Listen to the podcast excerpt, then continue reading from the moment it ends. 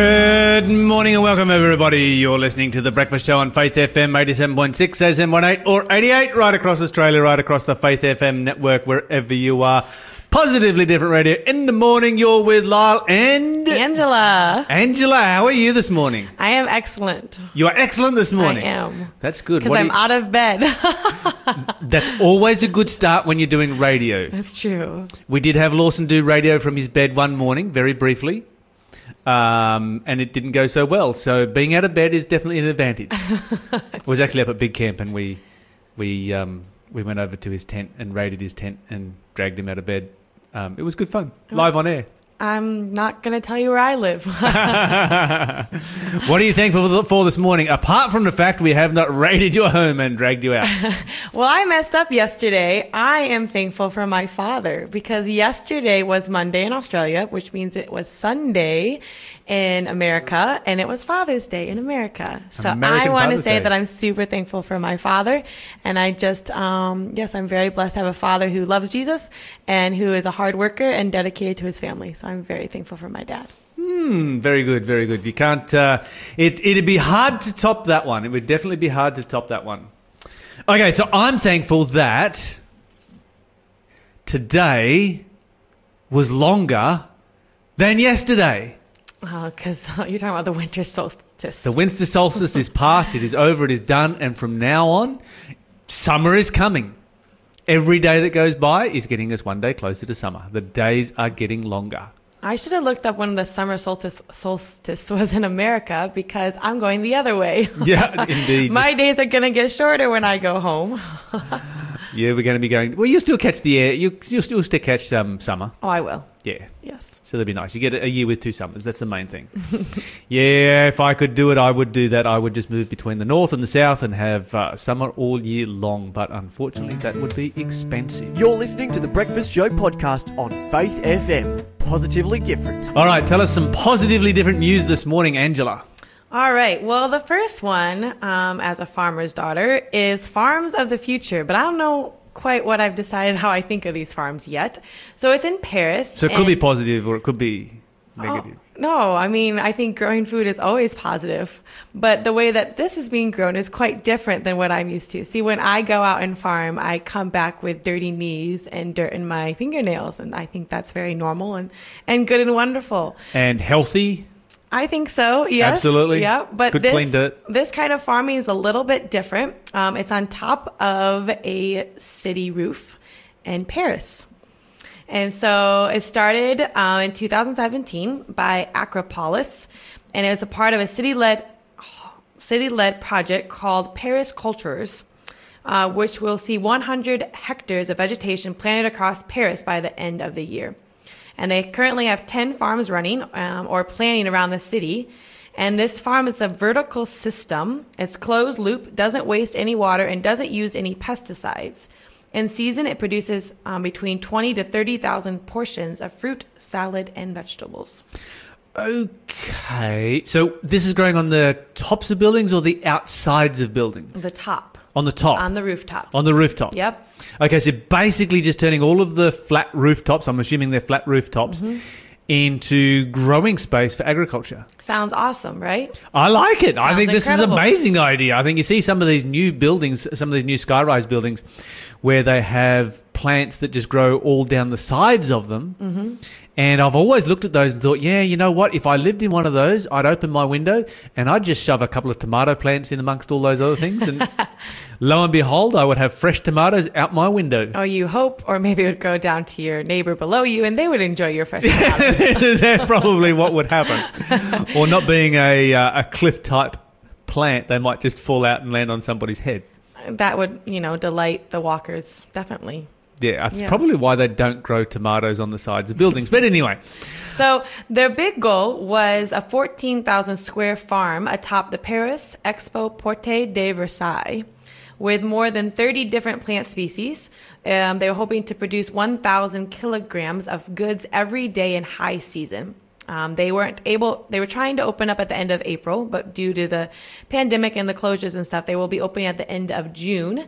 And visitors will be able to eat um, at a 300 cover on site restaurant, attend educational tours, and even lease small vegetable pots of their own. And the all organic produce cultivated by around 20 gardeners will be grown using aeroponic vertical, vertical farming methods. Aeroponics, are we growing, what, were we growing them on air? I've heard, heard of know what- hydroponics. do you know what aeroponics? Hydroponics is vertical- growing it in water. That makes sense to me, but seriously, growing them on air? Okay. Yeah. Any idea what that could mean? Aeroponic vertical farming method. No idea. Yeah, I didn't have any idea either. I had done the other kind of farming, or had looked into other kind of farming, but this one was a new, new one for me. And when you look at it, it honestly looks like, I don't know, something out of a laboratory or futuristic. Everything is clean and sparkling and white, and perfect little green plants, and there's no dirt.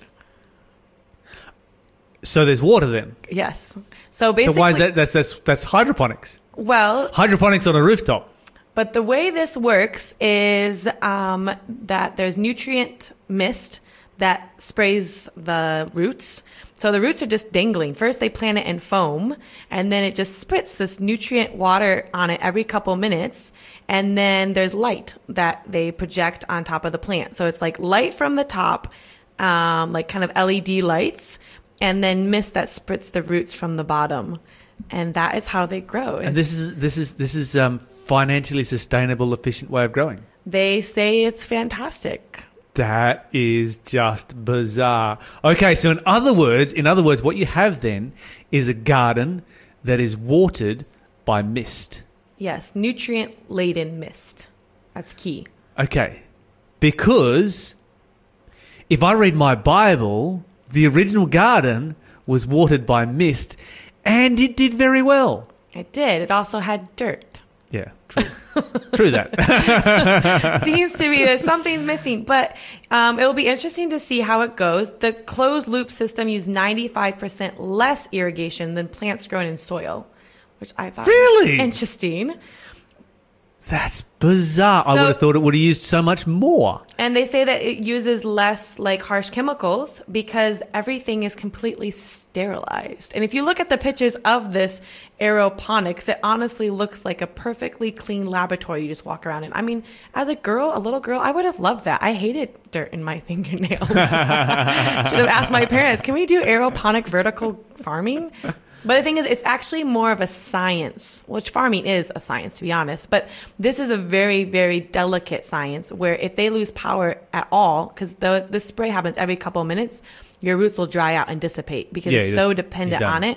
So it's very, very like integral kind of farming where you're watching everything in your chemical levels and everything just is set to a perfect. They use all these little computer screens. I think it kind of takes the joy out of farming personally, but at the same time, people eating fresh veggies is wonderful, so it is positive news. So, so um, what kind of what kind of farming do you do in in Michigan? Uh, well, we bale hay, so we actually live on a little less than 100 acres, and uh, we grew up baling hay. So I grew up driving a tractor, and we bale 50, 60 s- pounds. I don't know what that is in kilos. Well, like 25, 30 kilos, a little less. Um, and yeah, I'd be up driving the tractor, and then there's the baler, and then my dad's on the back on the wagon. And uh, yeah, my dad didn't always like my driving because sometimes I got confused and pushed the wrong pedals and made the whole load come forward, and my dad had to put his arms out to stop the bales from coming down. but in addition to that, we also had a massive garden that I used to pretend, well, not really, but I used to think I was a slave, which is really pathetic. But I did. Because the I corn think, I rows think seem really probably, long. You're, you're probably not the only child who has thought that uh, um, from their parents on occasions. I think my children have claimed that on occasions as well. But you know what's funny is now I can't wait to have a garden of my own. So I'm very thankful for my parents. So I the wonder whether you could. And it pays off. I wonder whether you could grow hay using aeroponics. How would you wouldn't really be able to harvest it though, No, I don't know. No. because it's not going to be a system that would support the weight. Well, you have to understand there's these beautiful white poles with like trays and everything's perfectly clean and clear. And so maybe what you do is you put the tray on a conveyor belt.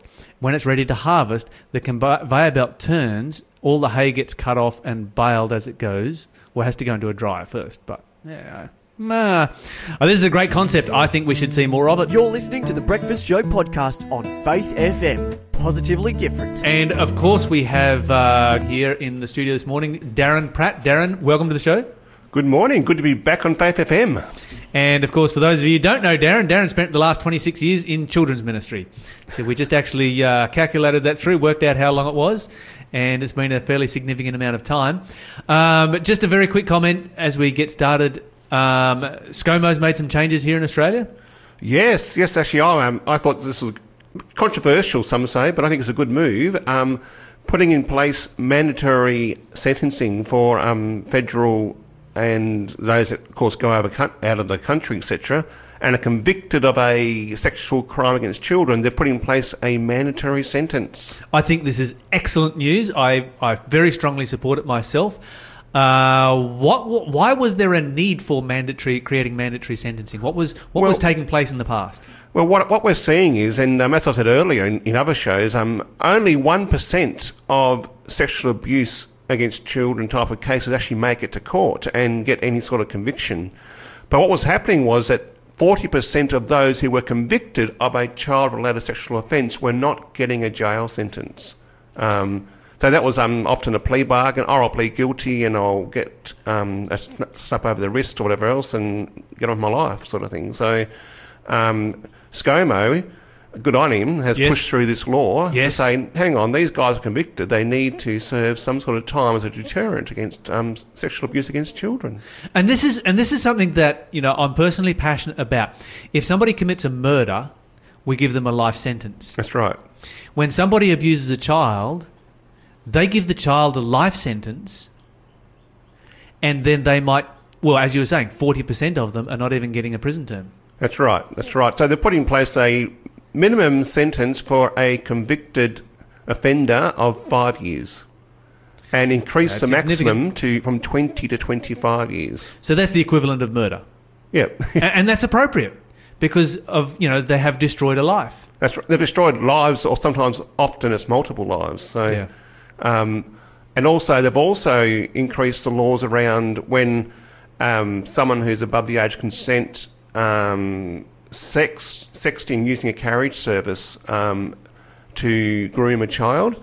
They're putting in place minimum sentences for that as well. So that's um, a maximum now of 15 years and again a minimum of five years. So, Very, very good move. Very good move. I really support this. I think that we've been uh, let down by our judicial system here in Australia very much so. uh, in the past, and good to see it coming to an end. Yeah, I, I think it's um, a, a great move. I really do. Um, to see, um, yeah, I, I hear the stories, and the stories you hear of um, people who have never told the story and may never want to tell the story again. Um, it's harrowing to hear what they've gone through, and yeah, and what it does to them. As you say, it's a life sentence, Lyle, and um, the perpetrators need to know that this is not on. And when I say a life sentence, I'm not saying that these people can't go on and have successful lives Many and do. receive healing through, you know, particularly through the grace of God and, and Jesus Christ. And um, but those scars, will, those scars just always remain. Well, that's what I was reading um, yesterday in, in some research that, um, especially when it comes to abuse done in spiritual circles, those spiritual scars remain for a lifetime, and it is really it, it's possible, but it is hard to find healing, complete healing. It's al- it's always there, always there. Yeah, absolutely. All right, good to see ScoMo doing something about that. You've recently been to uh, a, a conference. Yes, we we ran last week um, into Generate Australia, which is a team I'm part of. We ran a conference, and normally at a, our conference we've done the last three years, we get about 60, 70 to 100, which we think is pretty good. Um, but last week we had 400 people zoom in for this conference from all over the world. Oh wow! Okay, so obviously the conference taking place the way that conferences do during uh, COVID, and that is uh, online via Zoom and so forth. That's a pretty impressive uh, gathering compared to what you've had in previous years. Oh, we were just blown away. And it, it says to me that churches now are asking the question what does it mean to do church well together? And what does it mean to family well together? There are two questions that are being asked, and um, this conference fed right into that. I mean, we're looking at COVID, we realise that COVID, some are saying it's at an end. Uh, I'm not sure about that. no, Um, we just hit um, nine million cases worldwide, nine point one, and we've got to remember that it took three months to get to the first million cases. The last million cases, it only took us eight days to get there. That's right. So, So people think that COVID's over. That's only because you live in Australia. we look at what's happening down in Victoria right now. They're, they're saying that possibly a second wave is Second happening wave, right now. second wave going through South Korea right now. That's right. Um, and United States is just a mess. Um, we're not really sure what's happening there. I mean, Donald Trump said at the weekend, let's just stop testing and we have less cases. That, Um, that would that would be true. that would that would lower the figures. And this is the thing; these are the official figures. That's right. They suspect that the real figures might be double or three times what we actually have because of um, underreporting, lack of reporting, um, asymptomatic cases that uh, and lack of testing. That's right. So you know, it's a it's a much bigger problem than what, than what we actually see. And you know, talking to a friend of mine last night who's an airline pilot, and of course he's had to find alternative employment because you know there's just nobody in that industry that is employed at the moment. And best case scenario, you know, because we're like, oh yeah, it's kind of over. You know, life is going back to normal. Best case scenario for these guys is that they won't be they won't be back in the air until the end of next year. Wow. I'm hoping to fly to the States next year, but maybe it won't happen. But Yeah, that, this is the thing. They're not planning to be in the air until the end of next year, and this is what they've been told uh, by their employer, not to expect to to have any work, you know, until the end of next year. well, they'll be studying the data and realising Yeah, what's possibly to come. Um, but yeah, I think um, as far as church goes, um, the whole COVID thing is starting to help us think about, yeah, what does church really look like? What's important? What's not important? What do we do differently? How do we do church well? Um, so um, that's things to think about. And I know that some smaller churches are now starting to open. Um, and yeah, everything's changed. No more potlucks at the moment. No more singing. You can't sing in church now. Do you can. It's just advised against. that's right. That's right. Or silent singing, maybe. Um, but yeah, for me, singing's a part of church. But they're saying no. Um, singing's a s- super spreader for the virus. So Yeah. I understand that. Um, even things like I noticed, I noticed some churches have put their pews up for sale. There's a move to remove pews from church because often pews jam people in, whereas single seats you can space them out a bit more. So the move from pews to single seating is happening right now. Um, there's churches up the road from us that's got their pews up for sale right now. So, yeah, So, what does that then mean for social connectedness? I mean, church has always been about, and this is this is really one of the primary reasons that God invented church in the first place was to create an atmosphere of social connectedness. Are we disconnecting? You know, we disconnected from each other when screens went into our pockets. mm, mm. Are we going to further disconnect as a result of COVID? I would hope not. And I don't know if anybody else wants to comment on that, but I would I would hope not that um that there's there's ways to find connection. Now I remember as a kid, um, there was a I mean what's happened in probably in the past in my lifetime is there's been a move to separate the church. So the youth go over there and the children go over there and the adults are here and the young adults are over there and etc young marrieds and the singles and we tend to try and home in on various different departments if you like so that we can minister to them. And that came out of the idea of, of um, social theory social development theory that um, people develop different ages and stages and we can now hone in and do it right. But by doing that, we lost social connectedness even there. I mean, I grew up in a church, and I remember in my dim, dark past. I'm not that old, um, just over 50. I remember when the church was together for everything socials and Sabbath school and church. We separated for our lessons, but we did Sabbath school together. Um, we did church service together. And everything was done together and done well. There was an afternoon program we were all in together, um, and the youth did their thing, and the adults watched and cheered them on. Um, we lost that in the 80s and the early 90s. Um, the church lost its, if you like, its social togetherness to some extent. And this is where Intergenerate is saying, well, actually, the research is now saying that our children grow well and um, are more likely to stay if they're immersed in the community of church and feel like they belong and can contribute. Angela, you're a school teacher. I see you nodding your head over there. What are your thoughts on this? Oh, I think we've totally lost cross generational and the benefits of it. I'm always trying to encourage my kids to hang out with the older generation. There's so much to learn and there's so much stability and connecting with the older generation. And we've completely lost that. Um, and it's something that I've tried to creatively create in my classroom where I have grandparents come in from the church and Awesome. we call it, you know, they come and they read to my little ones. Um, in high school, I would um, have my kids want a pen pal to nursing homes. Um, I think there is such a benefit with crossing the generation. And I think that we could get much more creative with the way that we do that. So, Darren, in a world where we are also tackling the issue of child abuse, Yep. and so now we now have so many regulations in place as to what you can and can't do around children, which is which is a really important thing and, and something I really support. How do we how do we navigate the line between creating intergenerational ministry and protecting our children at the same time? Well, I believe, Lyle, there's actually a um, inbuilt safety into intergenerational together because everyone is together. There's no dark corners. There's no one-on-one in, in the in the back room.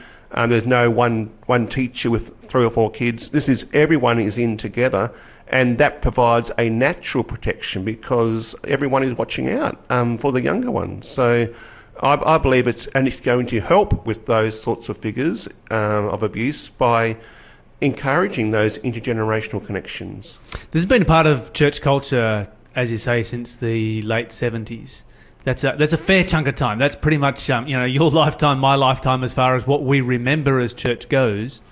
How do we change the culture, and and and and along with that, how long do you think it's going to take to change culture back to a healthier Well, environment? ships ships turn slowly, um, and we were all frustrated as a team um, for the last few years, thinking no one's listening, no one really wants to hear our story, no one really is interested in what it takes to do intergenerational connections well.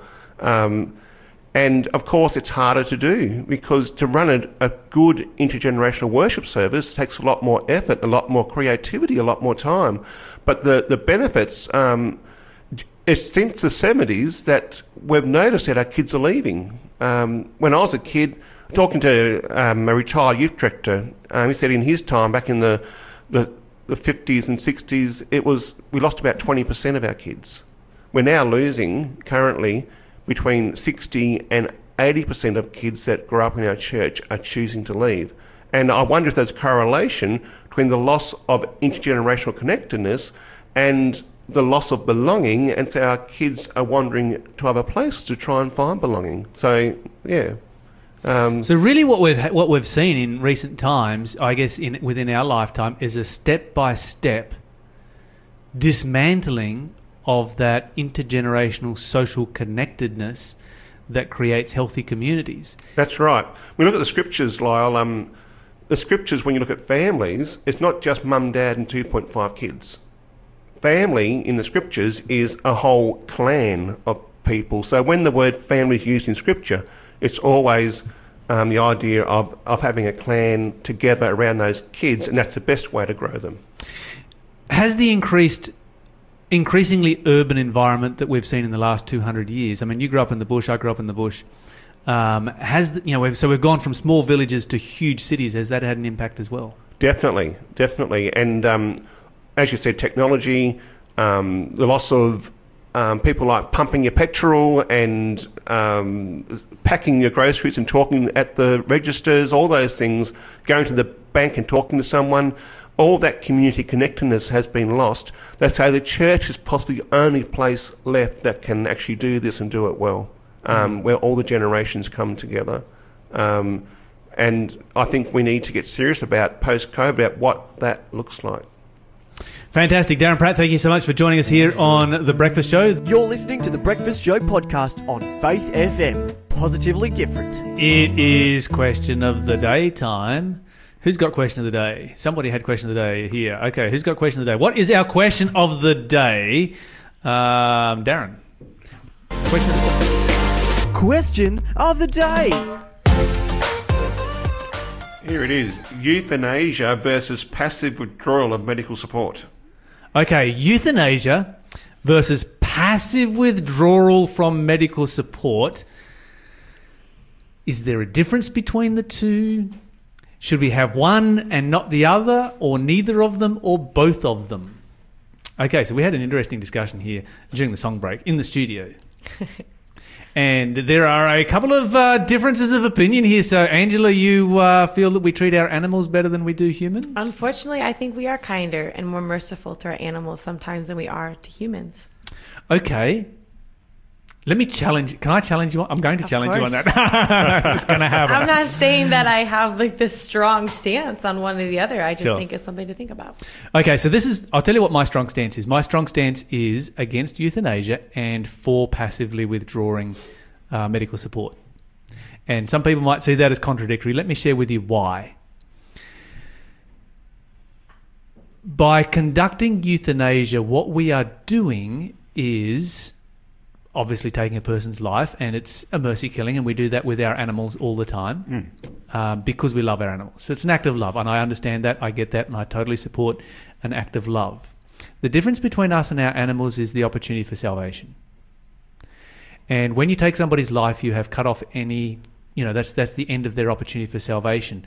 And because we as human beings cannot read another person's heart, that should not be our choice, that should be God's choice when a person's probation closes. Which is why the Bible says thou shalt not kill. The reason the Bible says thou shalt not kill, and the context there of thou shalt not kill, is obviously not in relationship to animals, it's in relationship to humans. The reason that God says that is because no human has the right to close another person's probation. And so we might find a human being who is suffering and uncomfortable and, and, and you know and terminal and we say okay we need to we need to for, because we love this person we need to end their suffering by ending their life. But how do we know what is going on in their mind and in their relationship their connection with god in the meantime? Hmm. Passively reducing their medication on the other hand is a different scenario. And this is the difference between the two. When a person becomes ill and they're terminally ill their life is in the hands of God. Because as human beings, they're terminal, where there's nothing we can do about it. God can, and on occasions does, heal people who are terminally ill. I have no problem with leaving somebody in the hands of God and saying, okay, God, this is this is this person right here. We love this person. They are terminally ill. There is nothing we can do to save their life and therefore they are in your hands for you to decide when they pass away. And by passively withdrawing medical support, that's what we're doing. We're placing that person in the hands of God. We're not actually uh, proactively ending their life. We are just withdrawing the unnatural interventions that were keeping them alive. It's true. So almost in a way, by choosing not to take the life, but you're not trying to save it either. Exactly. Exactly. So what the difference is between taking a life and not saving a life. That's the difference I see between between those two right there. And that's and that's the that's the uh, that's the reason I take that particular position. Uh, and it's based around the concept of thou shalt not kill. Now, in that situation, you know, I myself and I think Darren, you were expressing the same thing. If we've we've both both expressed to our spouses that if we are terminally ill, to leave us in God's hands and just give us whatever is needed to make us as comfortable as possible. That's what I've said to my wife. I don't want to be there suffering for ages because my pacemaker or something else is keeping me alive. Um, yeah, let me die.